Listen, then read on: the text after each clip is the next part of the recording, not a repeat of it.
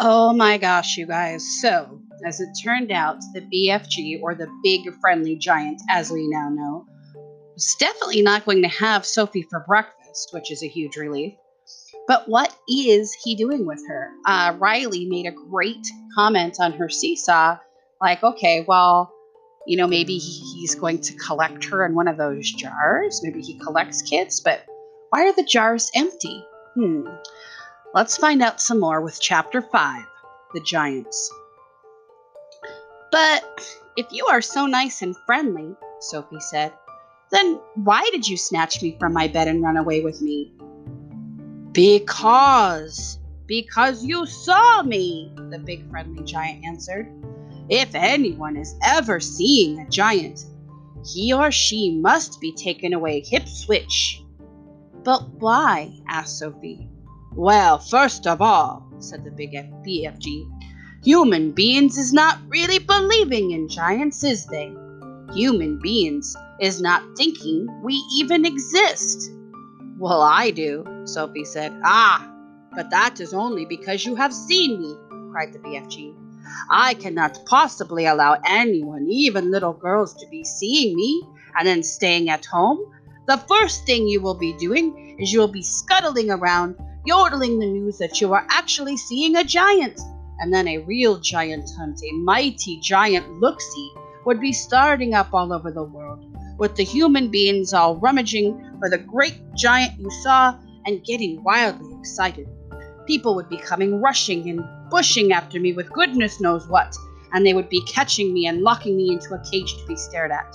They would be putting me into the zoo or the bunkum house with all those squiggling hoop-o-dumplings and crocodilies.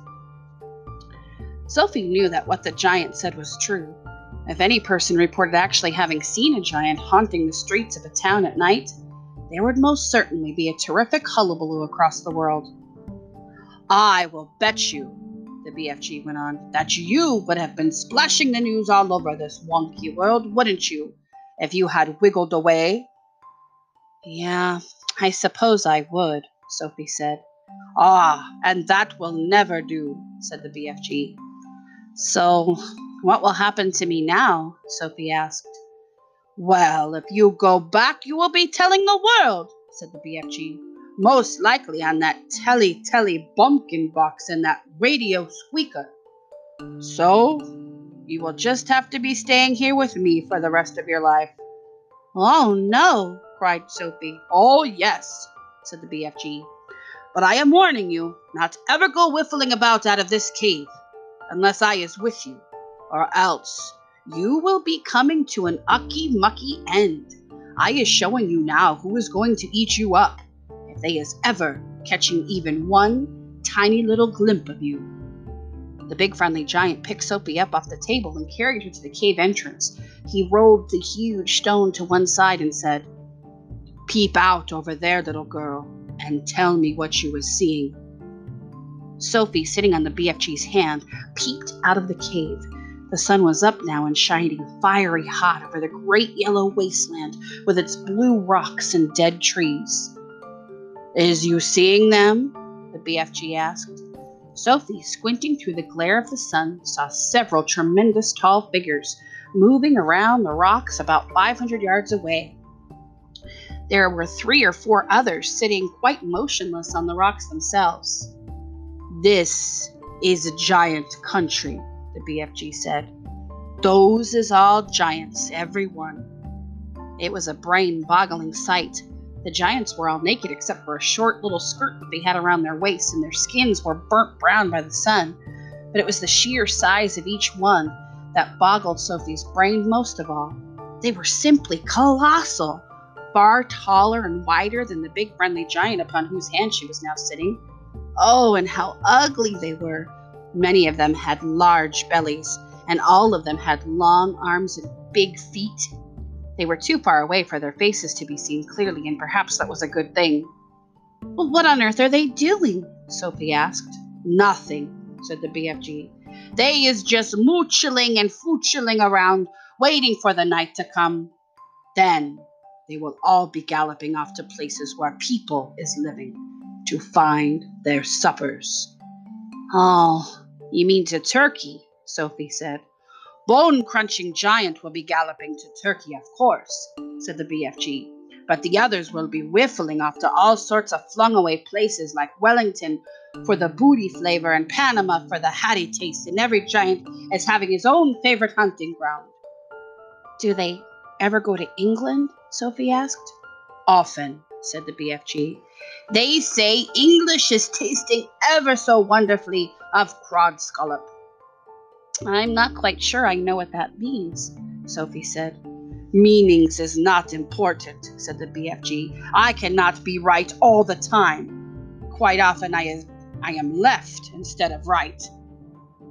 And are all those beastly giants over there really going off again tonight to eat people?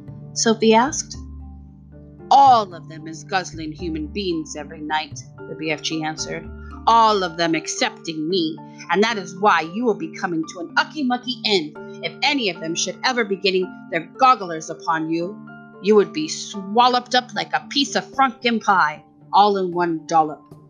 Oh, but eating people is horrible, Sophie cried. It's frightful, and why doesn't anybody stop them? And who, please, is going to be stopping them? Asked the BFG. Well, couldn't you? Asked Sophie. Ugh. Never in a pig's whistle, cried the BFG. All those man-eating giants is enormous and very fierce. They is at least 2 times my wideness and double my royal highness. Twice as high as you, cried Sophie. Easily that, said the BFG. You is seeing them in the distance, but just wait till you get close up. Those giants is all at least 50 feet tall with huge muscles. I is the titchy one. I is the runt. 24 feet is puddle nuts in Giant Country. Well, you mustn't feel bad about it, Sophie said. I think you're just great. Why, even your toes must be as big as sausages. Bigger, said the BFG, looking pleased. They are as big as bubble hammers. How many giants are out there? Sophie asked. 9 altogether, answered the BFG. Oh, that means, said Sophie, that somewhere in the world, every single night, 9 wretched people get carried away and then eaten. More, said the BFG. It's all depending, you see, on how big the human beings is. Japanese beings is very small, so a giant will need to gobble up about 6 Japanese before he's feeling full up. Others, like the Norway people and the Yankee Doodles in America, are ever so much bigger. And usually 2 or 3 of those make for a good tuck-in. Oh, but do these disgusting giants do this in every single country in the whole world? Sophie asked. All countries except Greece is getting visited sometime or another, the BFG answered. The country which is a giant visit is depending on how he is feeling. If it is very warm weather and a giant is feeling hot as a sizzle pan, he might go galloping far up to the Frisbee North to get him an Eskimo or 2 to cool him down.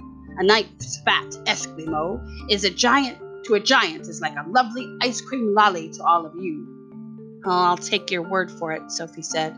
And then again, if it's a frotzy night and the giant is fridging with cold, he will probably point his nose toward the sweltering hotlands to guzzle a few Hottentots to warm him up.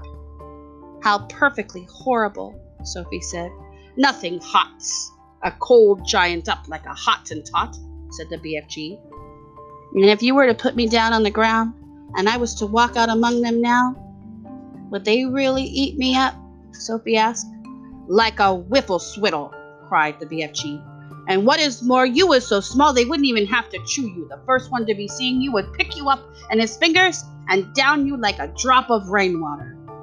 Oh, let's go back inside, Sophie said. I hate even watching them. Okay, well, now we know why Sophie has to stay with the giant. He's too afraid that she'd go and tell people on television and the radio, and then he'd be hunted. But would that necessarily be a bad thing for the other giants that are bad? Well, next time on Monday, we will hear Chapter 6, which are all about the marvelous ears of the giant. Have a great weekend.